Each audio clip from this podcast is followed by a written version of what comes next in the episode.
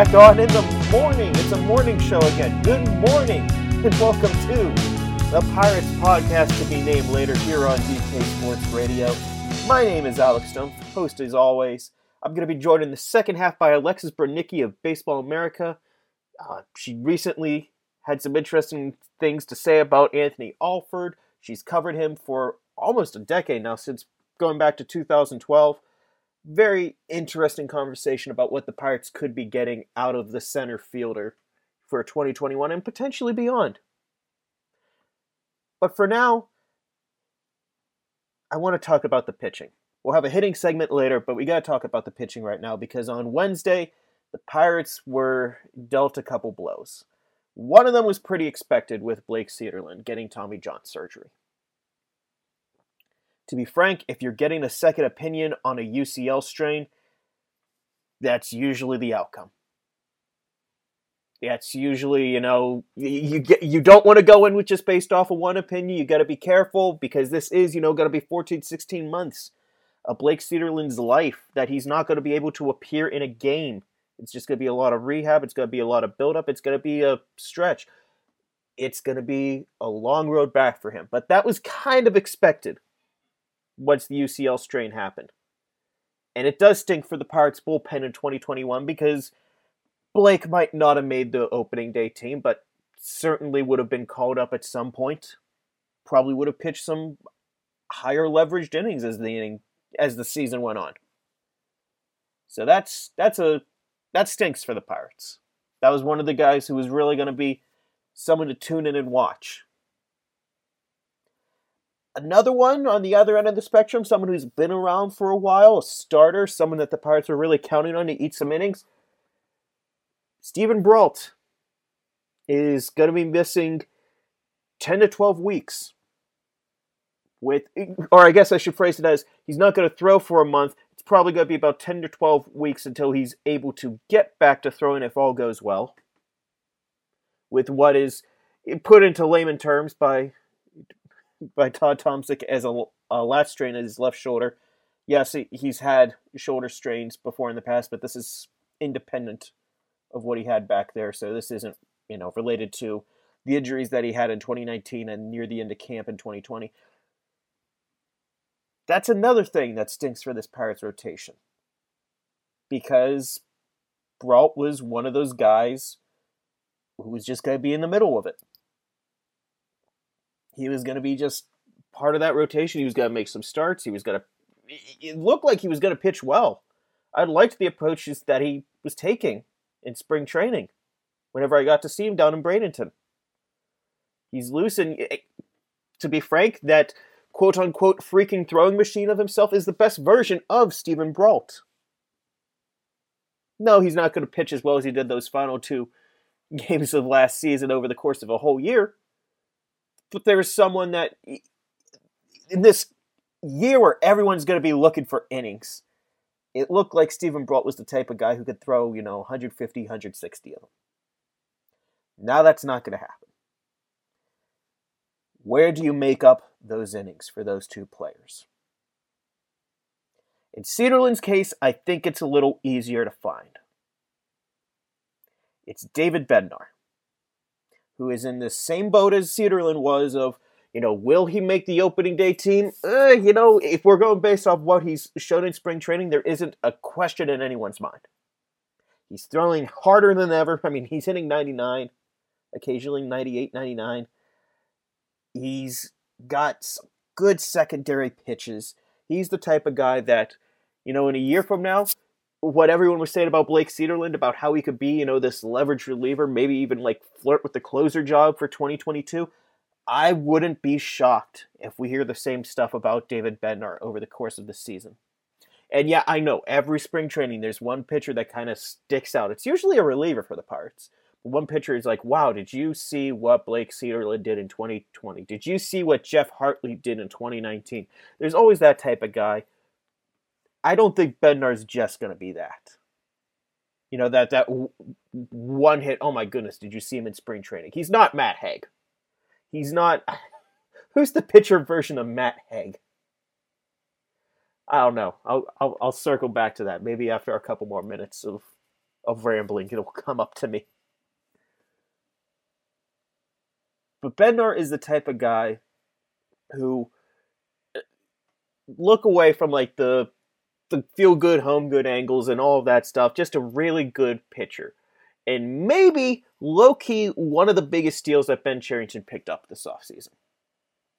Because, you know, Yajure, Contreras, Hudson Head, Eddy Yean, Will Crowe, those are all guys who were really high up on the team's prospect rankings.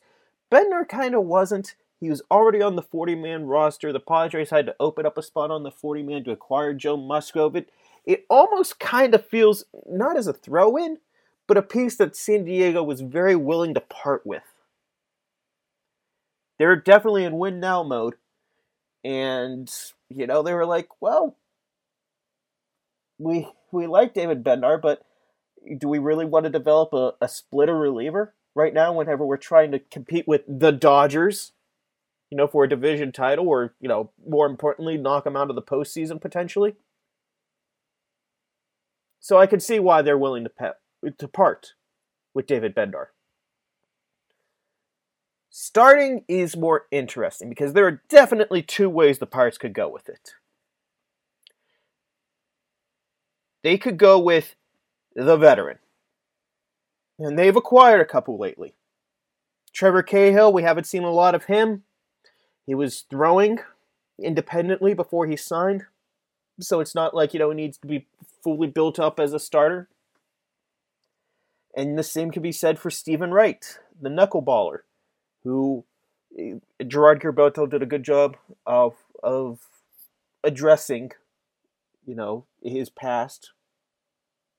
I won't go any further into that. Read the story if you do not know what I am referred to. Two guys who are inning eaters. That's what they are. And they're both here for one year. So the logic, you know, for long term plans would be absolutely go to Will Crowe, go to Miguel Yajure, go to Cody Ponce, go to a kid. We know what we got with Wright in Cahill. Go with a kid. And I am not, whenever I say this, I am not saying you have to go with the veteran here. But, and this stinks that there's a but, because if we're, again, if we're going based off of merit, David Bednar and and Will Crowe would be the two guys I would say who earned spots on the opening day staff just based off of their spring performance. And yes, I know meritocracy competition circumstance is really dictating a lot for Pirates pitchers. So unless they do something eh, out of character and like let go of Michael Feliz, something that I don't think is completely out of the realm of possibility. I, I seriously doubt it. But if I, I get that text that says, hey, Michael Feliz is going to be, you know, DFA'd or traded for cash considerations or something like that, I wouldn't be shocked. Shocked? Two shocked. I'd be shocked, one shocked. There's a difference between the two. I think Michael Feliz is going to be on the opening day roster. I think I should probably throw that out there just as like a clarify in case anyone's going to take my words. This is all rambling. That's the joy of podcasting here. I have like a couple notes and then I just riff off of that. Let's go. What do I got here? It should be Will Crowe and Bednar or Yajure was option, so it's not going to be Yajure. But those type of guys. But you have to protect the arms. And if you put them at the alternate site for a month or however long, you can protect them.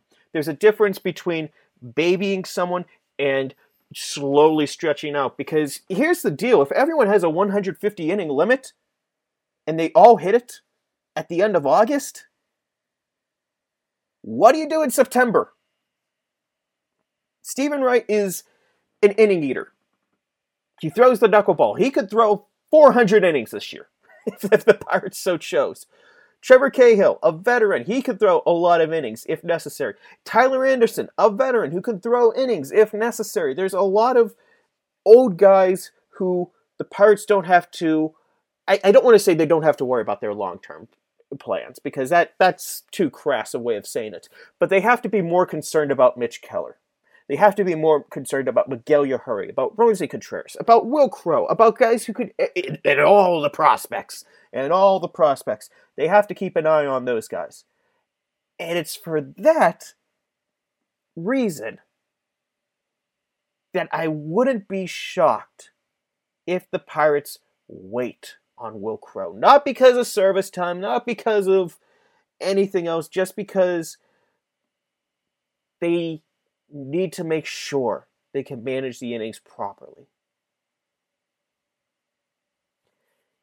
We've talked about in the past how there's a an upper echelon of players who are on an opening day roster and the prestige that comes with that. About how there's a group of players who play three or four years and just never make an opening day team. Like, let's look at Jose Osuna. The only time he made the opening day team was last year, whenever he was out of, you know, he wasn't out of minor league options. I, my mistake. He had one minor league option yet, but expanded rosters. Clay Holmes, someone who only made the opening day roster for the first time last year because he was out of options in the expanded roster. So that's who's going to be my go to example there. And hey, if Clay Holmes does end up making the opening day team, which doesn't seem completely out of the realm of possibility, he's pitched terrifically this spring. Maybe he'll become the pitching version of Matt Hague. Who knows? The Pirates need to manage innings. And that it's going to be a sprint. And while everyone, I think, would love to see one of these kids that the Pirates traded for this offseason be in the opening day rotation, I'm doubtful. Crowe has a shot. Crowe has a shot, but I can't help but feel like the Pirates would rather manage their innings more effectively they know they're going to all get a chance in the major leagues at some point, except for maybe like the guys like Contreras and Kranick, who are already on the 40 man roster, but you know, haven't pitched above A ball. They have some inning eaters. Wright, Cahill. I'll throw Chase De Jong into that, even though he's not on the roster. Same with Wright, but De Jong actually has looked pretty good this spring. Not saying any, he's going to be, you know, this revelation or anything, but someone who could, you know, come in at some point and just eat those unglorious innings, yeah, he could probably do that. Have those guys eat the innings. And if that means that they have to get some starts at the beginning of the year to make it all worth everyone's while, so be it. We're going to take a break. Whenever we come back, Alexis Brudnicki of Baseball America is going to join and we're going to talk some Anthony Alford.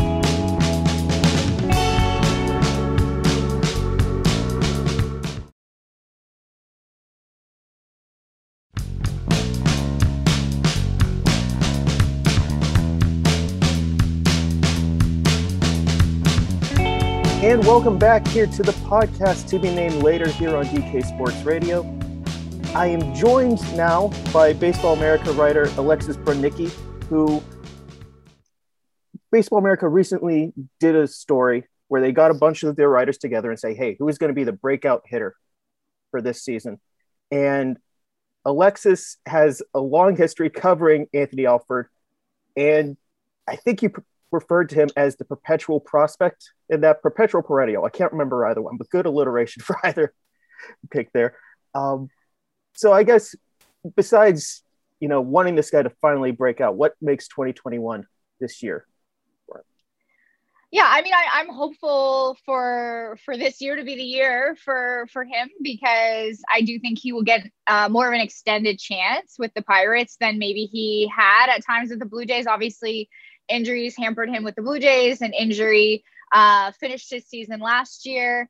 But I do hope, I guess, the way that the Pirates are going, that it just kind of gives him more of a chance to really be who he is, to get going, to uh, bring out everything that he brings to the table in terms of the tools and the athleticism, and kind of finally put it all together. And I definitely did call him the perpetual prospect just because he never even i mean he was i think he's gone through um his his three years of being eligible to to be sent back down to the minors. And he still hasn't reached the point where he has enough service time to not be a rookie anymore. So or at least uh, last year. So for me i mean he is the perpetual prospect. That's how we kind of classify who the prospects are as rookie eligibility. And um i mean i would love to see him get that service time and get over that and just get a chance to put it all together. This is you also covered the Blue Jays for anyone who doesn't know for MLB.com for a couple years. And I guess this is kind of an interesting spot because here's a guy who for years was considered one of the top prospects in that system, but just looking from it from afar, Toronto wasn't afraid to add outfielders into the mix, even though you know they had this guy who could who could, could potentially be you know, this everyday center fielder, whether it was Randall Grichuk, whether it was, you know, giving Biggio a couple starts in the outfield. Like, do you ever get a feel from the organization that they just kind of, even before whenever they eventually did cut ties last year, that they weren't as high on the guy over the last couple years? I mean, I, I don't think that you ever want to limit yourself in terms of depth. Um, and I think the Blue Jays have kind of proven that they never saw Randall Grichuk as a center fielder. Um, I don't think they ever thought long term Cavan Biggio would be an outfielder, but certainly also not a center fielder. Uh, I also don't know that that is necessarily where they would have positioned Anthony Alford, but um, I do think it was a different scenario, and I do think you have to kind of plot out your depth, and you need to constantly be making additions. Um, for for him, I guess it was injuries. It was really like you kind of you have to always i guess have a backup plan for for what's happening. Even he would go on extended runs of success in AAA where you would think he would get called up to the big leagues. And then I think even in 2019 and then it was like an oblique problem I think. Um just little things here and there. He was going really really well. And then it was just like a twinge of something um, I want to say oblique. And then that kind of took him out of the mix for a month. And then as that month went by, you know, somebody else needed to get called up at some point or somebody else takes that spot. And I don't think you can ever have enough depth, but I also don't know that that they weren't investing in him. I mean, he did spend a very long time in the Blue Jays organization. Um, I think like I wrote the the top the uh, Blue Jays top 30 prospects list for MLB um, la- going into last season, going into 2020. And uh, like I said, like he was still prospect eligible for that list. I still had him on that list. Um, and whenever when I talked to the people that I talked to inside and outside of the organization, it was very clear to me that he still belonged on that list. So um, I think it was just everybody was kind of in a hard spot with the way that the development and the injuries and everything um, we're just we're kind of constantly happening. I, whatever, I, I added Alexis to the Zoom call, get to you know introduce myself. I brought up, well, you know now for since 2019, and she corrected me that he's known him a lot, lot longer than that. I'll just give the ball completely in your court. And how have you seen this young man develop as a person, also? Yeah, I mean, I have loved getting to see um, Anthony play and just getting to know him a little bit over the years. Um, I saw him. Uh, I was working in the Australian Baseball League when he was playing in the Australian Baseball League. Um, he played for the Canberra Cavalry, and he was kind of uh, trying to catch up on getting baseball time in on the field after coming from football. And then when I was at scout school in 2016, um, we were scouting the Arizona Fall League, and he was playing in the Arizona Fall League then as well. Um, I got a chance to cover him in Lansing and Buffalo, um, in Dunedin along the way, um, in Toronto, obviously, and then in Buffalo again, and Toronto again. Um, but for me, I mean, there's no doubt that he is an incredible athlete. Uh, he has a lot of tools that he brings to the table. Um, I mean, the speed is super impressive. The power that he has is impressive.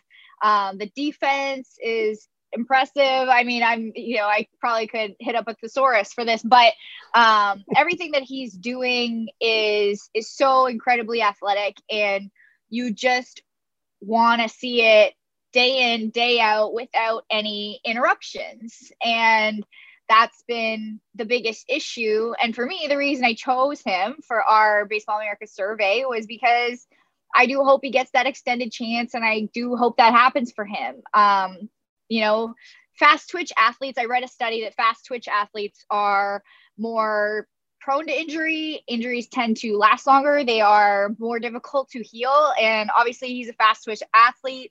Um, that's what happens. And I mean, we talked about earlier as well, like he's a guy who goes 100 all the time when he's playing the game. And if you are going 100 and your 100 looks like what his looks like, you know, when you run into a wall to make a catch, things are going to happen. And um, I do, I do just hope that he gets that extended chance. He he has that time on the field with the Pirates, and that it all can can kind of showcase the package that that everyone has believed him to be over the years, and just hasn't been able to see him put together yet. I recently did a piece where the Pirates hitting coach brought up that whenever he, Alford came to the Pirates, he just watched every video of every at bat from like 2015 for him, and said like the swing he has now is just like taking a piece here and piece there. So I got curious and I you know hit up you know watching as much as I could through Baseball Savant, and yeah, there has been a lot of mechanical changes for him over the years, whether it's you know leg kick or how crouched he is in the plate, where his hands are positioned, how quickly he gets into his load just knowing this guy, how much is it going to be beneficial that it seems like he does have a, an attack plan at the plate, and maybe that will let those tools play? Yeah, I think, I mean, I've talked to him about it over the years too. I think along the way, um, he has, especially as someone who was not a baseball first athlete coming into the game of baseball, he has had a lot of people, a lot of teachers, a lot of coaches, a lot of mentors come in and offer advice and offer feedback. And he has tried to take it all. And the problem with that is that there is sometimes a little bit too much. And so if you're taking feedback from everyone who wants to give it to you, or if you're taking this mechanical change and that mechanical change and this thing from that person and the other thing from someone else it tends to get to be a little bit too much and you get away from being yourself and for him I know he and I talked about it a couple years ago. He he was getting away from being the athlete that he was. This he was signed because of his athleticism and because of his ability to be an athlete. And then he did put in the time and he did put in the effort to alter uh, everything to be more of who people wanted to see him become, but that took away from just natural talent. And so I think I especially think over the last couple of years that he has really been able to learn how to take what works and use it to make himself better, but block out some other things. I mean, he also might have just been, I mean, too polite a person to ever say no to anybody and say, that's not going to work for me. But I do think over the last couple years, especially, um, he's really, I mean, it's been a long time now. I think he's really learned how to take what helps and kind of leave everything else on the wayside and not try to do too much at once and understand that what got him here and what has kept him in baseball is just being an athlete and natural talent. I mean, you have to work, everybody has to work. Um, I, I mean, it's hard to even comprehend how much baseball players do work at their craft, but um, understanding that going back to what you know got you here and keeps you here is important i think has been really big for him and i hope it will be big for him this year too you saw him whenever he was this, you know, the top prospect in the Blue Jay system, and I think top 30 in all baseball at the time, depending on which publication you want to go off of. How do you think? What what do you think is a realistic ceiling for this guy anymore? So, like, it, it'd be a lot to say, oh, this guy's gonna still be, you know, the perennial All Star type of player, but best case scenario for him because everyone knows what the worst case going to be. He's going to be cut nothing, venture nothing loss, you know, type of deal. Oh well. Um, yeah, I mean, it's hard to, I wouldn't, I definitely wouldn't count him out. I wouldn't take anything away from him. Um, he's only 26 years old. He's been around for a very long time. So it's really easy to forget he's only 26 years old. So, I mean, I, I wouldn't say that anybody who's 26 years old couldn't be a perennial all star. Um, I think it obviously really comes down to staying on the field for him, um, whether that means getting opportunities or staying healthy. But I mean, I think that's what it comes down to for everyone. That's not like a revelation to say that. But um, I mean, I think I think the ceiling is really high. I, I don't think I would take anything away from that. Like I said, like athletes uh, like he, he is, um, definitely can be more prone to injury just because of the way those fast twitch muscles work and what they're doing with it. Um, but I wouldn't count him out of anything. He's still super young. He's still super dedicated to his craft. He's still very motivated. He loves the game.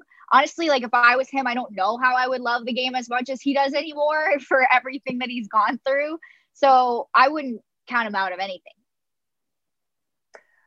Alexis, thank you so much for taking some time out. Do you have anything you want to plug right here the last couple minutes?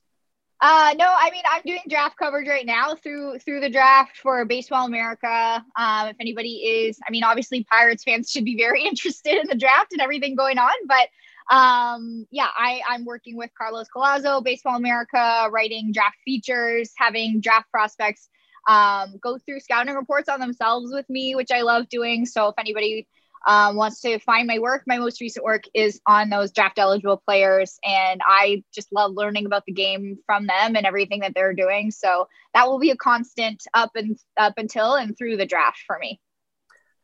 All right, I lied. One more question, and you can only yeah. answer with one word. It's tough Rocker or Leiter?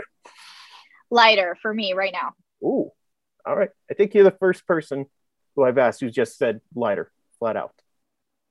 But yeah. then again, this is you know a couple days after he just struck out what 14 over a no hitter. It, it's pretty justified. I think it was 16, but yeah, um, yeah. we had a vote last week with with Baseball America, and I said him last week too. So that's where I'm at right now. I mean, it could change. We'll see what happens. Uh, every every week they go out and do their they go out and do something else. So we'll see. Um, I mean, there's a chance it might not even be either of them. So we'll we'll see what happens there's always the wild card for that. I guess that's true. Alexis, thank you so much for being on. If you want to follow her on Twitter, uh, it is at baseball exis exis. Um, and if I can plug one of her stories, since it is Anthony Alford related, and she has it tagged to the top of her profile, her talk with Jonathan Davis in Alford last year was great. Would strongly recommend just giving that a read to get a better idea of who both of those players are as people. Thank you so much for listening to the podcast to be named later. Be sure to subscribe to our feeds here on DK Sports Radio. We'll talk again next week.